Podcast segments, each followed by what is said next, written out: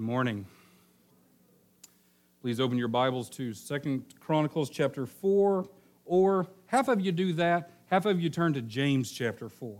How about that, okay? We're going to read the James passage first. Uh, I got a couple of passages. We won't read them uh, just at the same time. We're going to read the James passage first, then a little later we'll switch to the Second Chronicles passage. And I forgot to look up the page numbers. Uh, 300, that's for the James. The Second Chronicles passage is on page 300. The James passage is on page James chapter 4. James is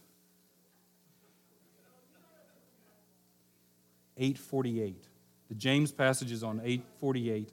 The Second Chronicles passage is on page 300. Yes, I guess I'm only asking those with a Pew Bible. If you've got your own Thompson Chain reference mega Bible, and uh, just as a matter of praise, uh, we're, we're probably going to have to buy some new Pew Bibles here pretty soon. Uh, we bought a whole bunch of them a couple of years ago, and we've gotten that, the Word of God into that many people's hands. Um, and I promise next time we're going to buy something with a little larger print. Yeah, yeah. You can't, I guess you just can't get a sample. Uh, um, but anyway.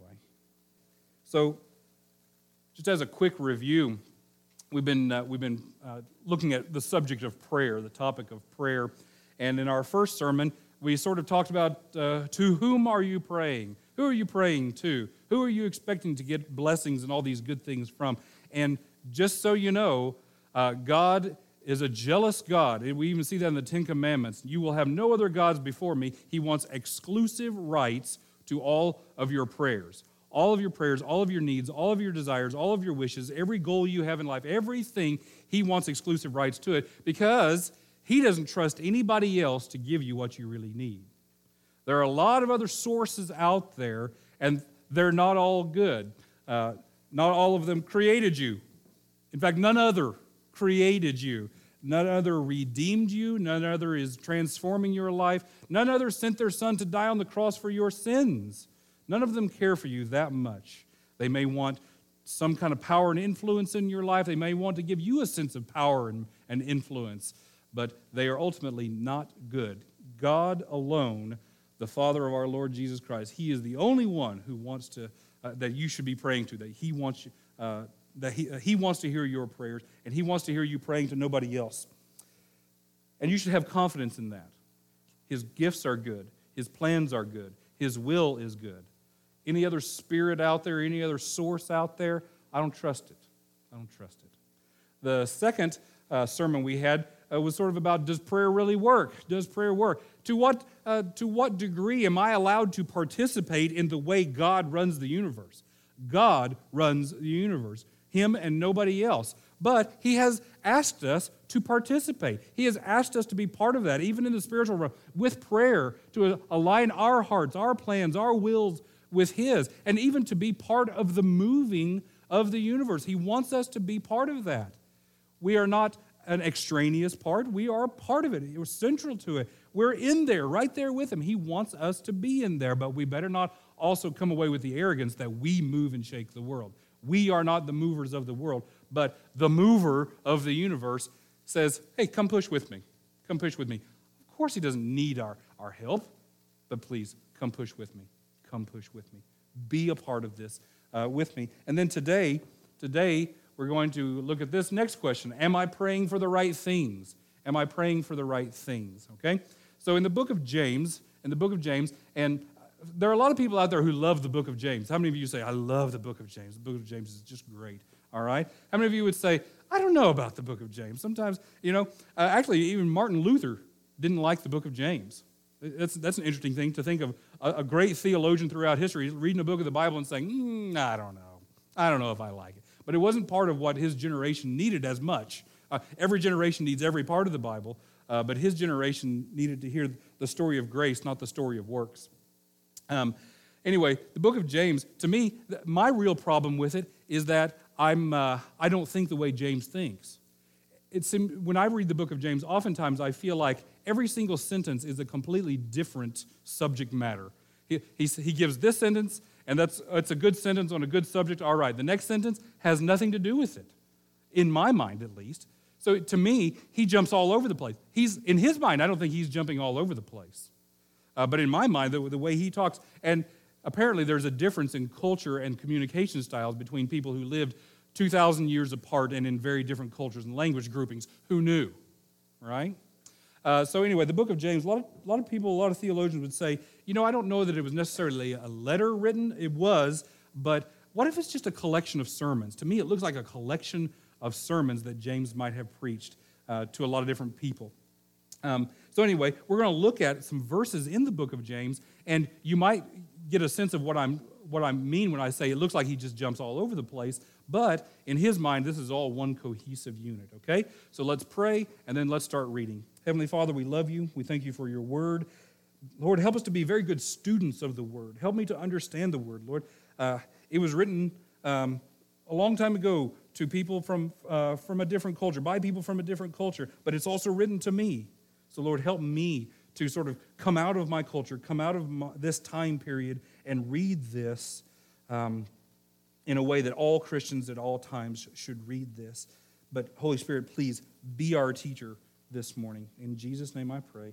Amen. All right, let's look at let's look at James chapter 4. We're going to read about the first uh, six verses, I think. Then I'm going to talk about uh, just about three of them, I think. What causes fights and quarrels among you? Don't they come from your desires that battle w- within you? You desire, but you do not have, so you kill. You covet, but you cannot get what you want, so you quarrel and fight. You do not have because you do not ask God. When you ask, you do not receive because you ask with wrong motives, that you may spend what you get on your pleasures. You adulterous people, don't you know that friendship with the world means enmity with God? Therefore, anyone who chooses to be a friend of the world becomes an enemy of God. Or do you think that scripture, think Scripture says without reason that He jealously longs for the Spirit He has caused to dwell within us? But He gives us more grace. That is why the Scripture says God opposes the proud but shows favor to the humble. Okay, so I don't know if you got a sense of how, wow, he's just really jumping all over the place, just talking about all kinds of different things. But that's almost always what I feel when I read uh, the book of James. So James has posited a few assumptions there about us, all right? And we're going to go through them sort of line by line very quickly to just say, all right, James, are you really on to something here? Are you really right? Is this really true? Um, so let's go through some of James's assumptions about us. What causes fights and quarrels among you? Now, immediately there, James is assuming that there are fights and quarrels among us. Is that true? Yes. Yes. Unfortunately, his assumption is absolutely correct. Uh, no matter where you are, if there are two people together, there will be a quarrel. There will be a fight eventually, maybe not all the time, maybe not at uh, high decibel levels every single day, but uh, eventually, at one time or another, you're going to have a quarrel or a fight uh, with somebody, whether it's your spouse, whether it's with your coworkers, with your boss, um, with your students if you're a teacher, or with your teacher if you're a student. Um, no matter what, you at some point are going to feel at odds with somebody else. Even in church, we have quarrels and, and fights. Have you ever been a part of a church that has quarrels and fights? This church doesn't, of course. No, we're a good, perfect church. We've never had any kind of cross words or anything here because Esther rules and everybody just does what. She, no, I'm just kidding. Especially on her birthday. That's a joke. Of course. Okay. Of course, we've had quarrels and fights among ourselves. Of course, we've had cross words. All right? Why? Why do we have those things? What causes these things? Don't they come from your desires that battle within you? Obviously. Obviously, it comes from that you and your spouse. If you and your spouse have a quarrel, guess what? One wants one thing and one wants uh, something else. If you have a quarrel with your boss, he wants you to do something, you don't want to do it. Or you want to do something, he doesn't want you to do it. You have a problem with your coworker, you want them to do their stuff and not your stuff. Uh, or you want them to do your stuff so that you can, I don't know, anyway. But you have quarrels and fights with uh, your, your kids or with your parents or whatever because everybody wants something different. Everybody has different desires uh, in their hearts. Of course, that's why we have quarrels and fights. From the, the smallest little spat to the major world wars that we've had, all of it is caused by the exact same thing. One desires one thing, one desires another. Okay, Simple enough. James is on to something here, I think, so far. You do not you desire, but you do not have. So true. Isn't there something in your life that you want badly right now, but you don't have it? Are human beings ever really satisfied? Isn't there something that you are yearning for right now? Maybe it can be had. Maybe you know it cannot be had, but there is something that you want right now, and you desire it more than you desire anything else in the world. You sit and daydream about it. Oh, if I just had this, then everything would be perfect. All right? You desire. You desire all the time, but you do not have. There's something that you don't have all the time. Even if you get the thing that you wanted, guess what? There's something else out there to have that you wish you had. The list of things to desire is endless.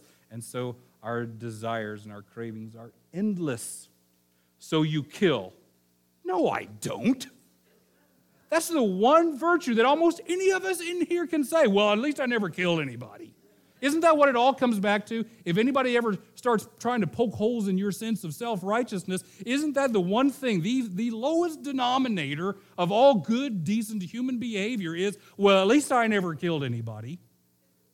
And I've never been in a room full of murderers, but I guess if I was, I'd be very nervous, but I'd also say, at least I never killed anybody.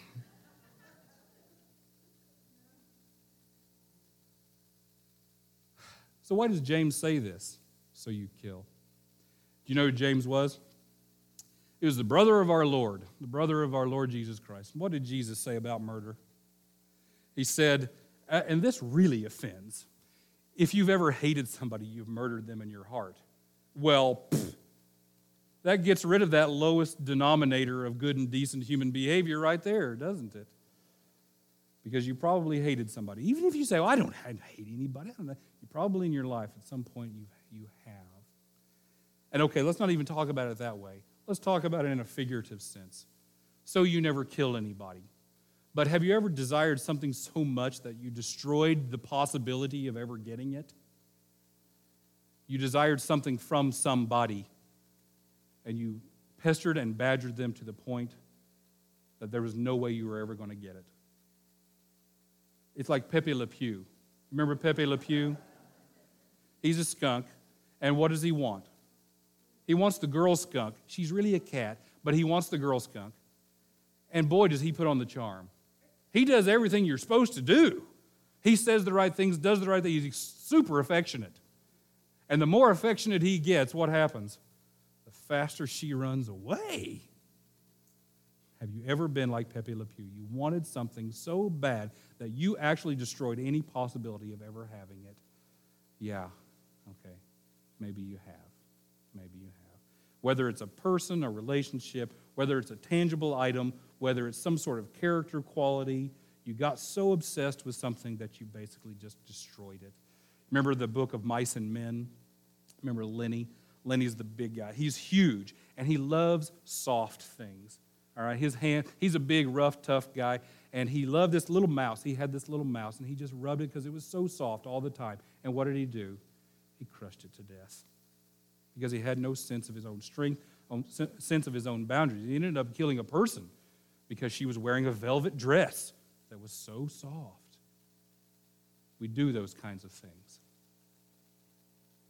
You covet, but you cannot get what you want logically. If I could get it, I, I would have it and I wouldn't covet it anymore. I don't covet the things I have, I only ever covet the things that I do not have. So you quarrel and fight, as already stated. You do not have because you do not ask God, or do you? I do ask. I do ask. I do. I do come to the Lord in prayer, um, or do I? Or do I? What do I? What do I confuse? Do I confuse yearning for prayer? Do I confuse longing and pining and daydreaming for prayer? Uh, or do I ever really bring it before God? Because I've done that before. I've done that where I, I didn't, I, I, it kind of dawned on me, you know what, I haven't really actually played, prayed about this. I've thought about this a lot. I've daydreamed about this a lot. I've hoped for this a lot. I've yearned and pined and longed for this quite a bit. But I actually don't know if I have spent very much time or any time at all actually down on my knees talking to God about this very thing that I actually want in life. And I certainly haven't necessarily, like Stacy was talking about, persistently kept knocking, consistently, persistently kept seeking and knocking and asking God. So maybe that's, maybe that's a real thing. Maybe I have flippantly asked for something in prayer. Maybe I, I have yearned for it a thousand hours and I have asked for it for 10 minutes. Maybe that's the way uh, that it really is, that I actually haven't spent real time in prayer talking to God about this thing that I want. Okay? Maybe that's why it's not answered. Maybe that's why, because I haven't actually really thought about it. I haven't really, you may, maybe I've yearned, but yearning isn't always real detailed analysis about whether or not this is a godly desire or if this is a, a, a, a really a good thing for me in my life. Am I just wishing that my circumstances were different? What am I really, really asking for? And have I really approached God? Have I badgered other people maybe about it quite a bit? Maybe have I begged other people? Have I annoyed other people talking about it so much? But I haven't actually spent that much time with God about it.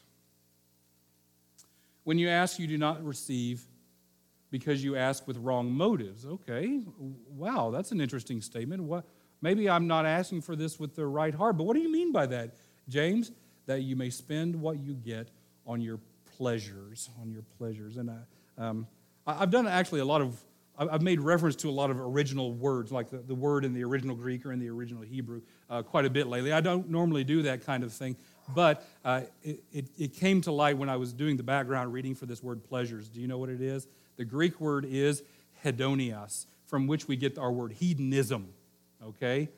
All right? So it says pleasures. It says pleasures, and I don't know what your other translations say. Maybe they say cravings or desires or lusts or something like that. But when they translate this word, it's very important that they make it sound as negative as possible.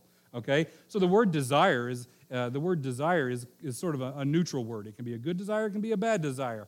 Uh, but a craving or a lust is definitely an evil desire. So, however they translate this, if they're going to translate it correctly, remember, James here is not talking about things you need to pray about because you definitely need those things and it's noble to pray about those things.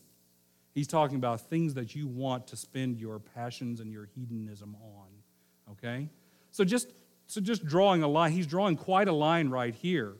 If you're praying for somebody to be saved, do not worry. You are not asking with wrong motives. If you're asking for somebody to be healed, you are not asking with wrong motives. If you're asking for this day, give us our daily bread, you are not asking with wrong motives.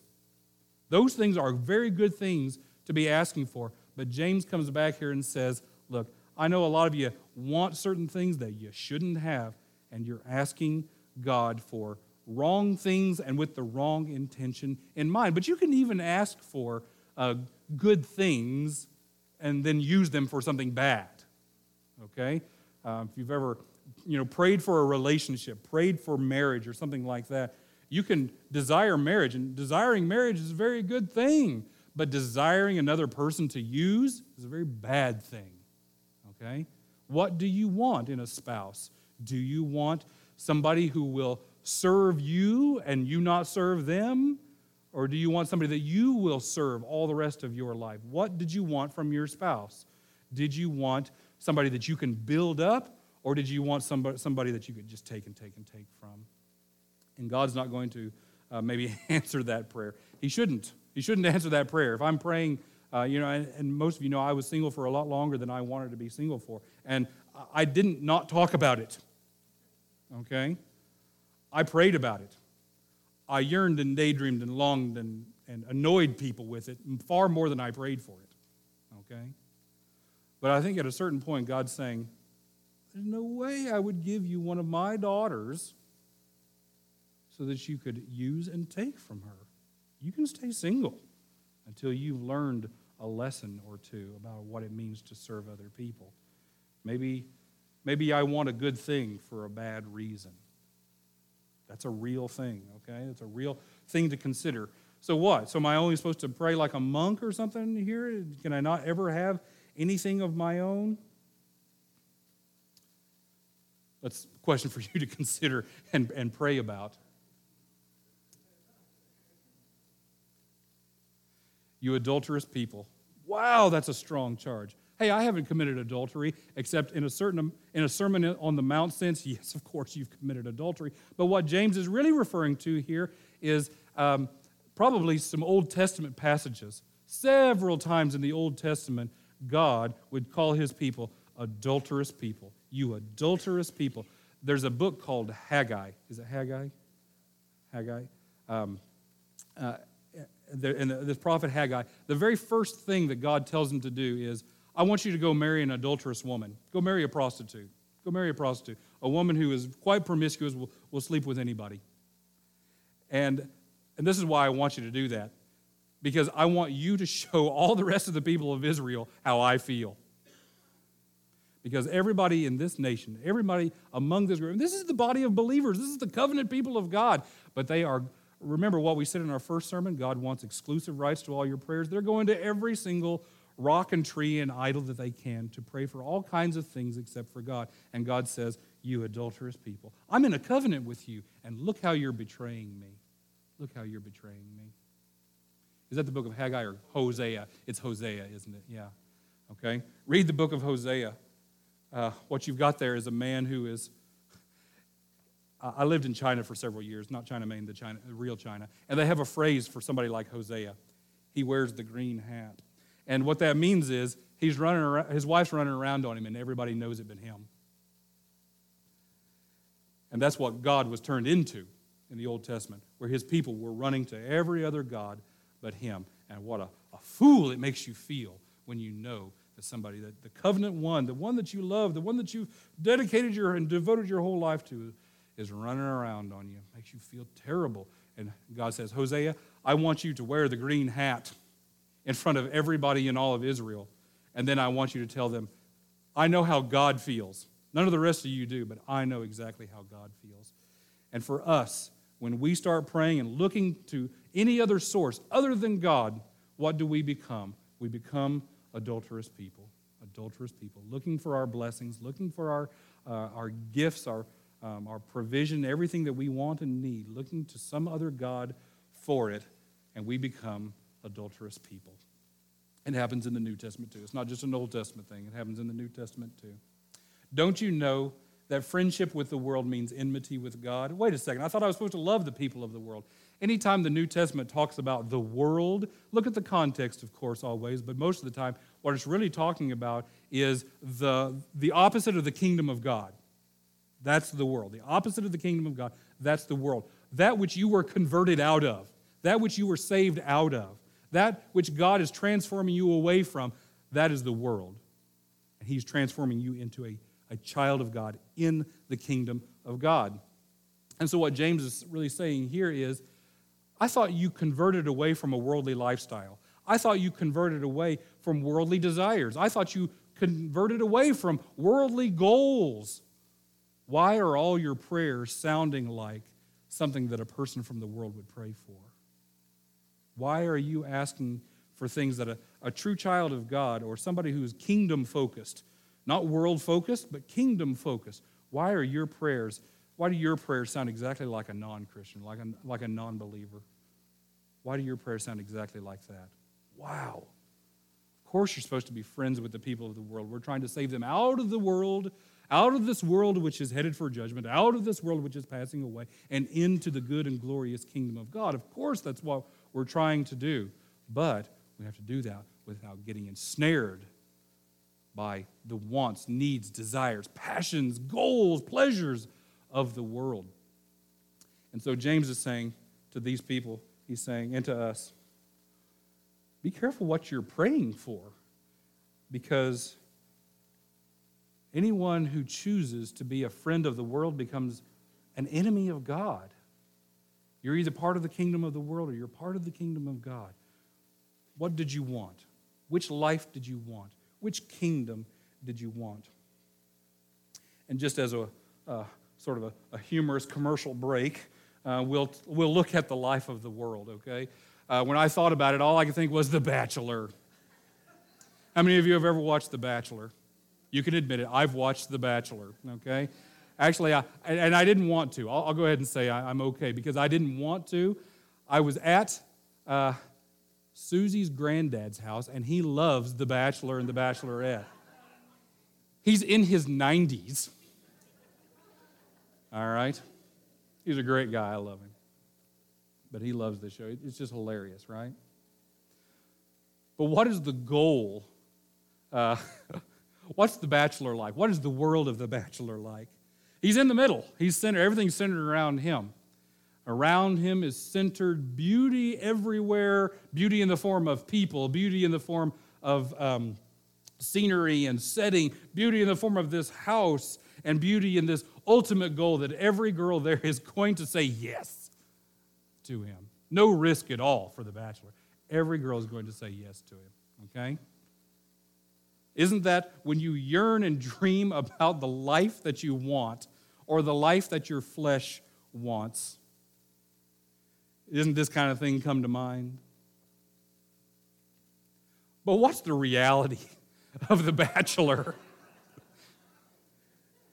In the end, the reality of The Bachelor every week is tears and rejection. And I know that if you've watched The Bachelor, I mean, I don't know what kind of girls go on this show. And it's, there's The Bachelorette too. So I don't know what kind of guys go on this show either, okay? But um, most of these girls probably don't have a good, sound foundation for what makes a happy marriage and home. Okay, let's just go ahead and, and I'll assume that maybe it's not true. But if you watch it, when you watch it, you actually probably have a nice girl picked out.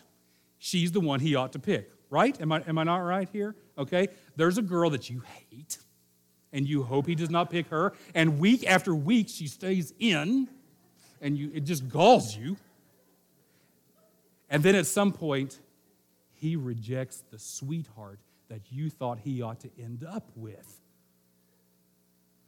And you curse his name.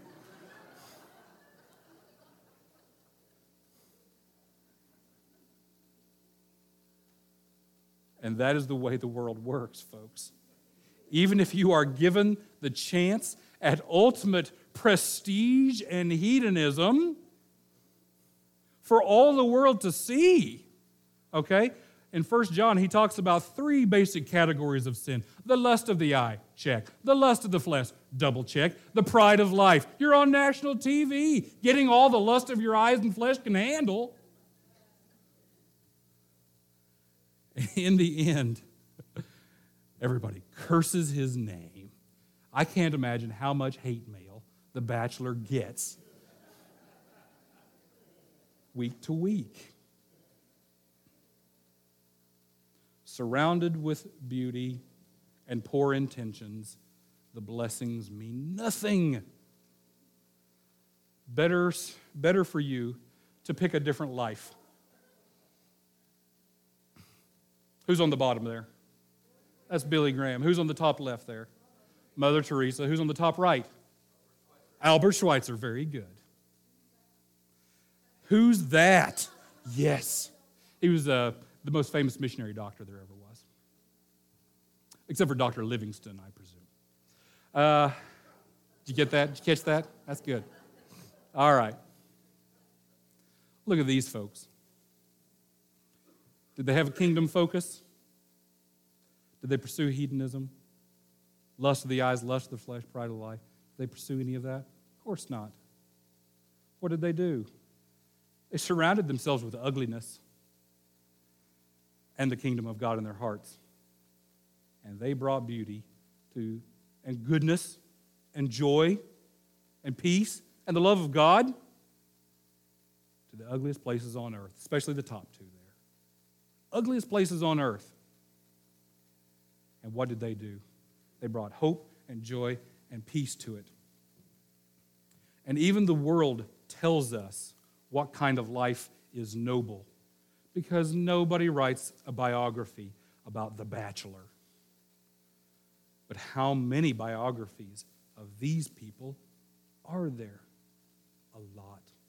Because even non Christian people, even unredeemed people, even unregenerate people know that's a life worth emulating. So the question is what kind of life are you yearning for? What kind of life are you asking God for? What kind of life is your goal? These people did not surround themselves with, uh, with hedonism. They were givers, they were not takers. They were workers, they were not partiers. One of them, I assume, was a virgin. And yet, these are the lives that everybody says, be like that person. Be like that person. What kind of life are you praying for? If God assumes and looks at your life and listens to your prayers and says, but that's not the life I've got for you, that's not the good life, that's not the heroic life of ministry that I have for you, your prayers reflect hedonism far more than that which is in the kingdom of God. And why in the world would he answer that kind of a prayer? Why in the world would he do that? Why in the world would he transform you into the image you have for your own life when his image for your life is much, much better? Let's, let's look at a, a prayer. This is your Second Chronicles, chapter 4 prayer or passage. Um, there, there's a guy in the Old Testament named Jabez. Very little known about Jabez. These verses are it, okay? There's hardly anything known about this guy. It is just, it's just a blip. There's chapters of lists of names, and here's this blip about this guy. And in the mid to late 90s, there was a book written uh, about this prayer. And uh, somebody appears laughing and, and sort of smiling about it because um, th- this reflects our hearts. Jabez's prayer was a good prayer, and we're going we're going to prove that. We're going to talk about it here in a minute. But, um, and I never read that book, so I don't know what that book actually says, the exegesis of that book. But I know that the culture around that book turned bad, okay? Because it turned into, it turned this good prayer into an incantation of an abundant life. Pray this every day for 30 days, and wow, everything will just happen for you, okay? It happened. There were people that, that said that kind of a thing. First Chronicles chapter 4. Excellent. Thank you. I put those things in there so I know that you're paying attention.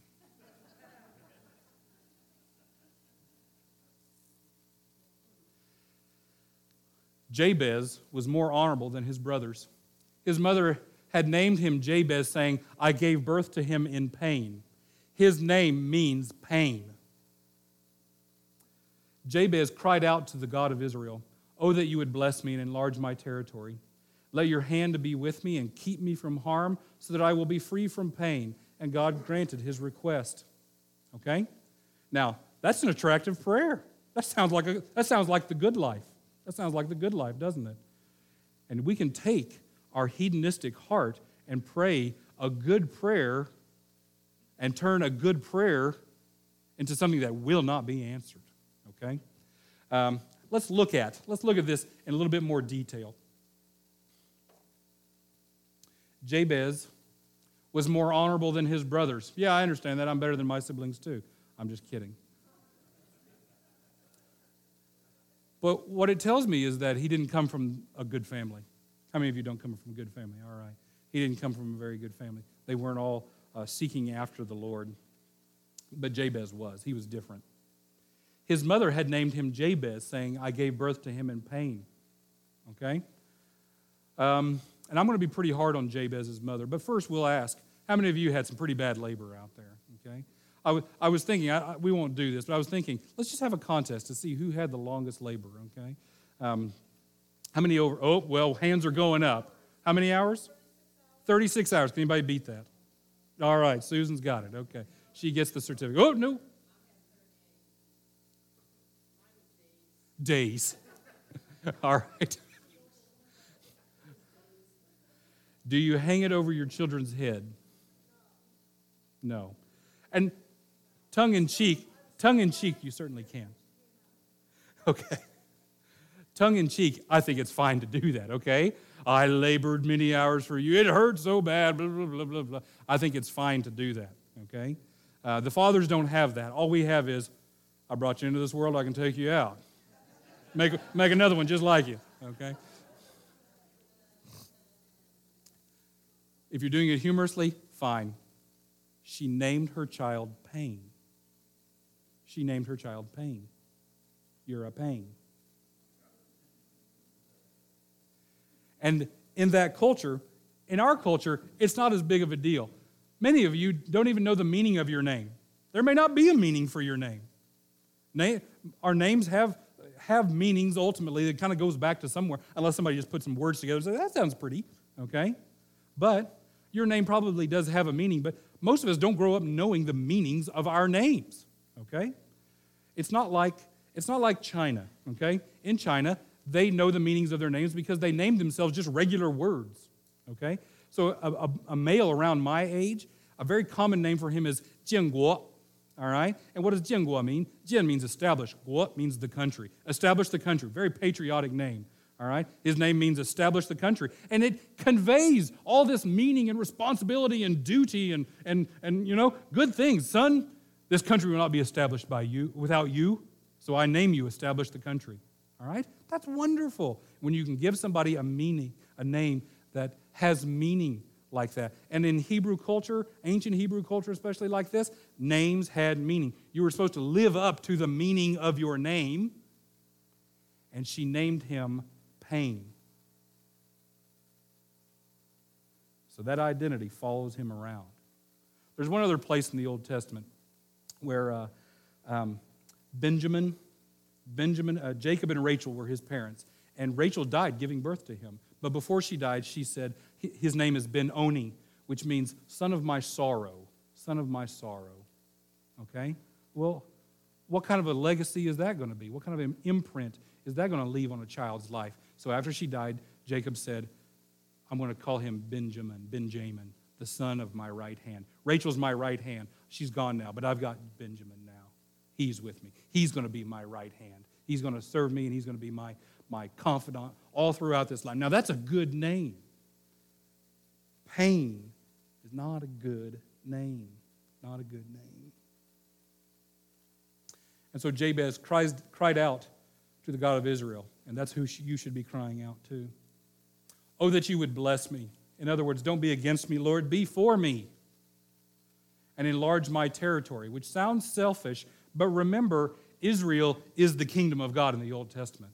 And Jesus, his definition of the kingdom of God radically changed everybody's idea about what the kingdom of God is. The kingdom of God is everywhere that there are believers. That's where the kingdom of God is. It has no borders, it's expanded. Every nation in this world has a believer or two at least. The kingdom of God is everywhere. But in the Old Testament era, it wasn't that way. If God is going to grow the kingdom, the borders have to be grown too. And so Jabez says, Give me a bigger piece of the kingdom of God. Let your hand be with me. In other words, not my will, but thine be done. And keep me from harm so that I will be free from pain. And I think that means, in other words, let me overcome the meaning of my name. What girl wants to marry a guy named Pain? She's going to bring pain into his life. Who wants to do business with pain? They're going to live up to their name. Who wants to have any kind of covenant with somebody named Pain? Because you're going to get pain. So, Lord, let me be free from this legacy, from this reputation, from this identity that was forced upon me that I didn't ask for. I want to be free from it. Folks, if you want something to pray for, then pray for a part in the kingdom of God. It's more than just a piece of land, it's a part to play in the work of God in the world. And pray that you will overcome your past, your, your reputation, Humble yourself and cry out to God for a redeemed life, and God will lift you out of the miry clay. And you'll end up being more noble than your brothers or your so called friends and the rest of the culture around you. If you want a life redeemed, and a life that centers around Christ and his kingdom, that's the kind of prayer God wants to hear. Jabez asked for these things, and he asked with good motivation. We know that because the Lord granted his request. He didn't ask amiss. So, why didn't I win the lottery? Why don't I have the truck that I want? Why didn't I make the team? Why didn't I get into the college I wanted? Why didn't I get the job or the raise or the promotion or the house or the spouse that I wanted? Maybe it's because I wanted to spend them on my pleasures and my pride. Maybe my narcissism needed a rest. Maybe having those things in my life would tempt me to take Christ out of the center of my life and make those things an idol. For you, maybe God would rather work in your life to redeem you from an identity he doesn't want you to have anymore.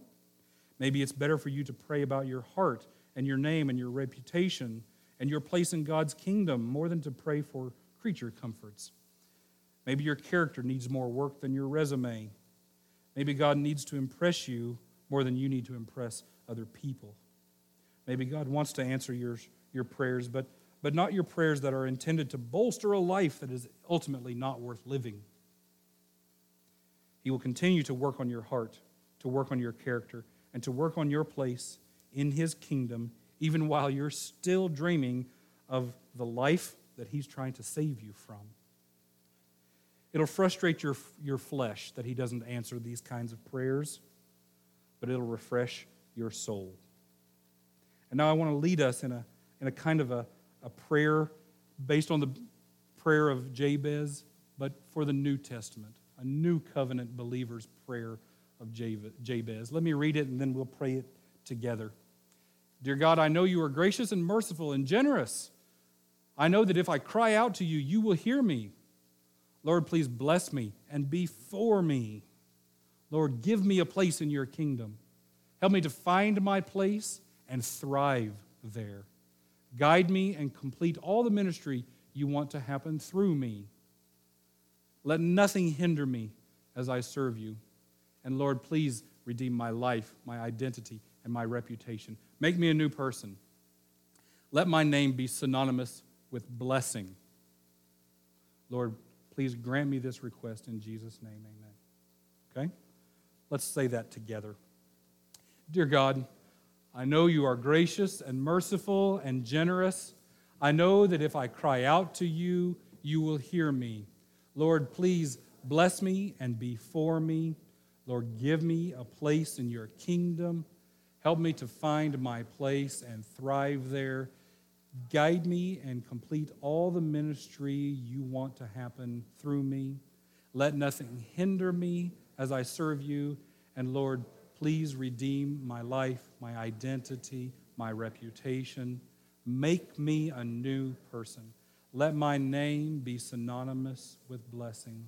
Lord, please grant me this request in Jesus' name. Amen. In a moment, we're going to have an altar call. Uh, and we don't do that very often here. But so, what is an altar call? An altar call is a time for you to respond. Okay? So, um, there will be elders uh, up here, um, and they will pray with you if you want somebody to pray with. If you just want to do business with God in your heart, just sort of um, kneel at the steps up here and pray to God and tell Him what it is that you want and need and desire. And then I, I would encourage you to say, Lord, this is the life I had dreamed of, and I lay it before you for scrutiny. Lord, change the direction if needs be. I want to follow and I want to have whatever life you have for me rather than the life that I dreamed of for myself.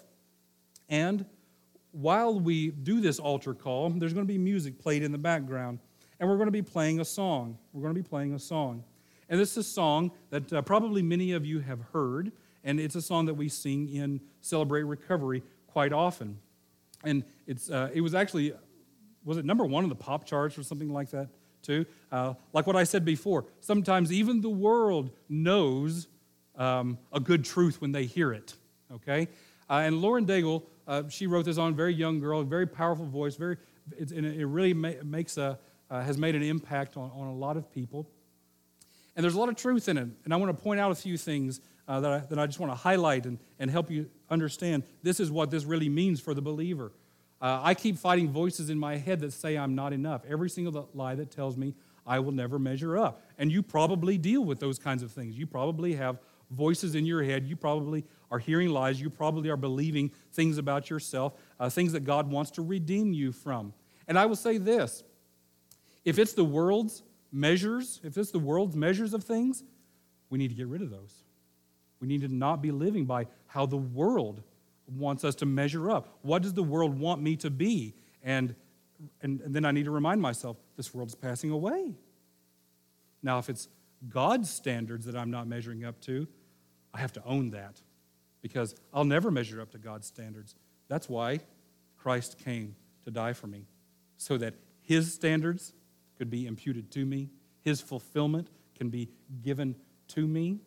But every other standard, pff, forget it. I, I, need to, I need to be able to, to, to get rid of those, those um, uh, insecurities in my life. Am I more than just the sum of every high and every low? Remind me once again just who I am because I need to know, because I forget I'm a child of God. I forget that I follow you. I need to be reminded. Uh, it's incredible that I can be a Christian for so many years and still forget who I am, who I am supposed to be. Um, and so you say I'm loved when I can't feel a thing. You say I'm strong when I think I am weak. Or this is how I like to think of it. Remember what Paul said? When I'm weak, then I'm strong. When I'm trying to do anything in my own power, even when I think I'm strong, even when I think I can do it, every time I think I can, I fail. I need to come back and rest in God's strength, in God's wisdom, everything, uh, every strength that God has, and just be content with my weakness. Because when I am weak, then He shows His strength in me. You say I'm held when I'm falling short, day after day after day, falling short, but I'm held. And when I don't belong, you say I am yours. And a Christian ought to feel less and less like they belong in this world. This world is not my home. I'm just a passing through. My, heaven, my home is laid up somewhere beyond the blue. I am, I, my life is with the Lord. And if I feel like I don't belong in the world, then maybe that's good. Maybe that means progress. Maybe that means growth. Um, the only thing that matters now is everything you think of me. Remember everything he thinks of you. and for me, especially, if, I, if I'm honest, I tend to struggle with self righteousness, not, not the opposite. And I need to remember every once in a while uh, you're a sinner and you need to be transformed. But after I've been forgiven, if I forget that I've been forgiven, then I need to be reminded that I am forgiven. In you I find my worth, in you I find my identity. Absolutely. And then my favorite line, and I believe. I believe. What got us into this fix in the world? Disbelief. We didn't trust God and we ate the apple. Our lack of trust in Him, our lack of belief in Him, it's, it's the source of all of our pain. So, how do we reverse that? We believe. All right? Girls, um, come forward. Ladies.